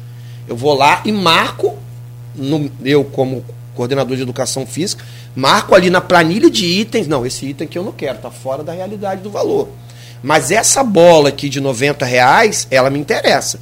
Porque essa é uma bola com boa qualidade e que atende a nível escolar. Porque às vezes você falar que você comprou uma bola de 500, que não foi o nosso caso, e eu vou falar sobre isso, é nivelar por baixo. Eu não posso comprar uma bola de 500 reais para botar em um piso que é de cimento de CEP. Legal. Então não é porque a qualidade tem que ser inferior. É porque não é uma bola escolar, é uma bola que usa na, no Campeonato Brasileiro de Futebol, uma bola que não entra água, que a câmara de ar tem, sabe? Exi na ata existia essa bola que a mesma bola que o bobear usou na Copa do Mundo a nível de qualidade, né? Mas a gente não aderiu ela, mas ela constava na ata. Então, se você tem lá uma ata de, sei lá, 2 milhões de reais, não quer dizer que você aderiu, porque a lei diz que você pode aderir 50% dessa ata. Mas não quer dizer que eu escolhi dentro da ata o item que está com valor. Eu posso escolher esse item aqui. Então, por exemplo, a bomba custava 100, 110 reais. Mas você vai na loja e compra uma bomba por 30. Então, nós não aderimos à bomba, nós não aderimos à bola de 500 reais, mas a oposição disse. Por quê? No contexto geral da ata, no que constava a ata de adesão, existia bola de 500 reais. Mas a gente não comprou ela. A maior prova é porque nós vamos agora fazer as entregas nas escolas dos kits. A gente fala de kit. Por exemplo, se a sua escola tem mil alunos, você é diretor de uma escola, você tem mil alunos, eu tenho que entender que o seu kit é um kit muito maior. A escola que tem 200 alunos, ela vai receber um kit menor, porque de acordo com a sua clientela, é que você vai destinar lá a quantidade de bola, de colete, de, de bambolê, de cone, de, né, tudo que você precisa para ter aula de educação física. Então, assim, o que me entristeceu muito, porque eu estava diretamente ligado a essa compra como gestor lá da educação física da Seduct, é que a gest... na minha opinião, tá? A oposição agiu de má fé de pegar a totalidade da ata e jogar como se nós tivéssemos comprado. E a gente não comprou o material. A, é, a gente aderiu uma ata que alguns itens, no meu modo de ver, estava fora da realidade. Mas a gente só aderiu aos produtos que estavam dentro do contexto de preço que deveria ser feito. Posso colocar uma posição pessoal aqui, te ouvindo a explanação, Arnaldo, pegando carona no seu tema, no que você levantou, que é importantíssimo, a gente tem que esclarecer. É, rapaz, não, não daria para descomplicar, ao invés de pegar essa ata, você, a ata da licitação que você se refere, né? Sim, é uma lei, é uma brecha que a lei permite que a gente utilize. Fica bem confuso para a gente que é tá distante ou leigo, enfim. Não daria para você fazer uma ata sua sem ter que misturar essas coisas? Então, aí seria pega... um processo licitatório. Aí seria, nós faríamos a nossa licitação. É isso. Sim. Por que complicar se pode descomplicar? Sim, e, e inclusive é, essa, essa, essa, essa adesão de ata, ela foi feita com recurso federal. Eu estou falando que está irregular, não. Tá? não tá? eu sou, eu sou, eu, se tivesse, entendendo. eu falaria. Não, não estou uhum. falando. Eu estou falando assim, é descomplicar. Sim, mas muito pelo contrário, o processo licitatório passa a ser muito mais complicado do que aderir ata. Você aderir ata, você já faz direto a compra, você não precisa passar por um processo licitatório. A ata vem justamente para descomplicar. Você já essa é essa essa empresa que fez essa venda e eu não quero falar sobre ela porque eu não tenho conhecimento de coisas passadas ou coisas presentes dessa empresa, mas ela com certeza a, essa, essa lei, né, que, que inclusive ela vai cair final de 2022 ou 2023, não, no, no, país não vai poder mais ter adesão de ata. Isso é uma coisa federal, tá? É não, não sabia. Na legislação. Mas ainda está em vigor e nós Sim. utilizamos para poder até acelerar o processo. E esse material acabou de chegar. E junto a ele chegam as notas fiscais. Então ali nós vamos ter acesso o que realmente a gente comprou. E a gente até convida os vereadores da oposição para que eles acompanhem esse processo de entrega dos kits o que chegou e o que consta na nota fiscal se bate com aquilo que chegou. E se nós compramos bolas de 500 reais. Então, essa bola de 438 reais, que é uma bola de basquete. Né? Ela, ela, não foi comprada. Então, mas aí que tá. Aí é uma outra questão que eu vou levantar aqui. É, o UOL diz que a prefeitura não respondeu. Aí nos gera mais dúvida ainda, porque o UOL diz no lead que Campos comprou 438 lead para fora do linguajar jornalístico é no primeiro parágrafo, é a primeira uhum. informação, a, a, a, uhum. mais importante. Que Campos comprou por 438 reais bolas que no mercado estão a 90. Então Campos não comprou essas não bolas. Não comprou. Ela consta na ata. Isso eu estou te falando porque existe o dinheiro que pagou e existe a nota fiscal. E existe o que vai ser entregue nas escolas. Não tem por que a gente comprar uma bola de 438 reais que é usado na NBB. É a mesma bola. Para botar, para trabalhar, desculpe falar, uma quadra de cimento. Não tem nexo isso. Como também disseram que a gente comprou a bola de 500 de futebol de campo. Tava numa matéria que eu li em algum lugar que me mandaram, que nós compramos a bola de 500. Em verdade, as bolas constam na ata, mas não, não aderimos a, a esse item. É como se tivesse um. A ata é um cardápio de item. E você ali adere ao que você quer. Na minha, na minha opinião, a oposição foi é, desleal ou não teve conhecimento suficiente, vou preferir tratar dessa forma, de falar assim, bem, eles estão aderindo numa ata que tem um valor gigantesco de algumas bolas, mas eles não estão comprando elas. Eles estão. Eu escolhi no cardápio, como se chegasse lá, tem lá o, o, o escargot lá, o, mas eu vou comer aqui o arroz, feijão, batata. Não estou dizendo que nossa, as nossas crianças têm que comer ovo, batata frita e um bife lá. Não estou dizendo isso mas é de acordo com a realidade escolar, o espaço físico. O que, que adianta eu ter um campinho? Tem, tem escola do interior, Nogueira e Arnaldo, que é campinho de várzea. É, é escola, mas dentro da escola não tem quadra, tem um campinho de várzea. Aí eu vou comprar uma bola de 500 reais para botar no campinho de várzea? Não, mas eu vou tentar também comprar uma bola que não acabe, que não solte os gomos. Porque quando a gente faz, às vezes, o processo licitatório, Nogueira, é até ruim falar isso para você, tá? O poder público, às vezes, se esbarra nisso. Tem que ser o preço mais baixo, quem ganhou. Eu vivenciei isso a minha vida inteira. Quando eu, eu sou de escola pública. Várias vezes eu vi o meu professor de educação física chegar com as bolas sem gomo. Eu estudei no Izepan. E aí a gente sempre nivela por baixo, porque o cara ganha licitação que ele dá aquela bola da. Desculpe falar, da poker, da, da Zug Ball. Mas a bola dura uma semana. Aí você tem que fazer outra licitação. Como é que a gente consegue driblar qualidade e melhor preço? É uma coisa. Sim. É um processo que não é só do esporte, acho que é de modo geral a nível de qualidade. Mas esse material que a gente comprou de ótima qualidade e não é as bolas de 500 reais de futebol de campo, muito menos as bolas de 400 E 38. E 38 reais do basquete. Isso eu posso te assegurar porque eu assinei o processo. E eu sei muito bem o que foi comprado e não, não na ata consta ela, mas nós não compramos ela. A nota fiscal mostra e a entrega do material acabou de chegar na semana passada no galpão e a gente já está finalizando a, a montagem dos kits para entregar nas instituições. Só para concluir rapidinho, carência, tem carência na rede ou Tem já está tudo? Tem ca- E nesse processo seletivo não conseguiu contemplar ou não, ou não nem teve para professor 1 de educação física? Não, não me recordo. É, eu é, na verdade é o seguinte, é, nós como lei, nós temos que cobrir o segundo segmento, que são as séries é, s- sexto, sétimo, oitavo nono ano. É, a gente tem carência sim, mas a lei nos obriga a cumprir essa faixa etária, o que eu acho muito ruim, porque a criança no primeiro segmento, que é de primeiro ao quinto ano, ele deve ter, acho que deve até mais, mas a lei nos ampara no sentido que a gente precisa cobrir o segundo segmento. E a gente está com algumas pequenas carências, tá? Que a gente vai estar cobrindo essa semana. A gente tem agora, a gente tem ainda alguns professores ainda para ser lotados dentro da rede. E depois a gente tem o processo de RET, que é você pegar a gente que já está na casa e aumentar a carga horária dele, consequentemente ele vai ter a gratificação Sim. do RET. Tá? Mas enquanto eu não consigo lotar esse resto de professor que eu tenho que lotar ainda, por quê? Mas, Matena, nós já estamos no mês de maio. É porque eu estou falando com vocês, a cada momento a gente recebe uma nova demanda dos diretores que ó, aumentou mais duas turmas aqui. Porque muita matrícula, está chegando gente. Então, o- o- ontem, por exemplo, eu peguei uma, uma- no pedagógico uma folha de carência. Eu posso chegar hoje lá e já ser outra. Então, é- essa retomada está sendo realmente muito difícil. E alinhar isso, todos esses estatutários, são pessoas que já têm a vida organizada, para trazer para a realidade da demanda da escola, é muito difícil, porque tem que casar com um professor de história, tem que casar com um professor de geografia. e Então, é uma, é uma loucura esse encaixe. Sim. Mas a gente está avançando, está avançando e a gente vai terminar de fazer as lotações de todos os professores. É. É aquela história, né? De- A gente quer esclarecer, jogar a luz aí sobre qualquer dúvida. E foi bom, sim, mas. Prato cheio para oposição, né? Você admitir que essa questão da ata é prato cheio para oposição. E até porque, você falou, que é, não entendeu. É, se você olha um documento assim, uma bola de 500 reais, até você entender que aquilo não vai ser adquirido, mas que está no documento, fica muito tenso.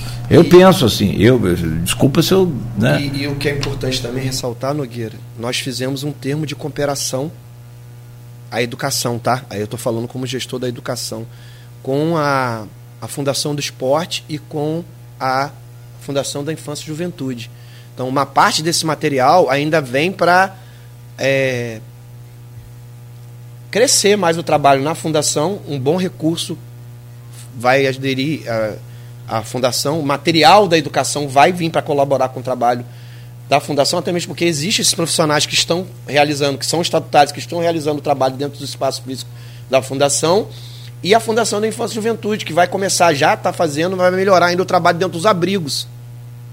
A Fundação da Infância e Juventude, que tem o trabalho dentro dos abrigos, e na própria sede da Fundação da Infância e Juventude, que tem um espaço bem interessante para esporte lá também, tem uma quadra coberta, tem algumas coisas lá, também está fazendo parte de um, de um termo de cooperação que vai receber um material também para que a gente possa crescer esse trabalho também, não só na educação, com esse material dessa compra dessa ata, tá?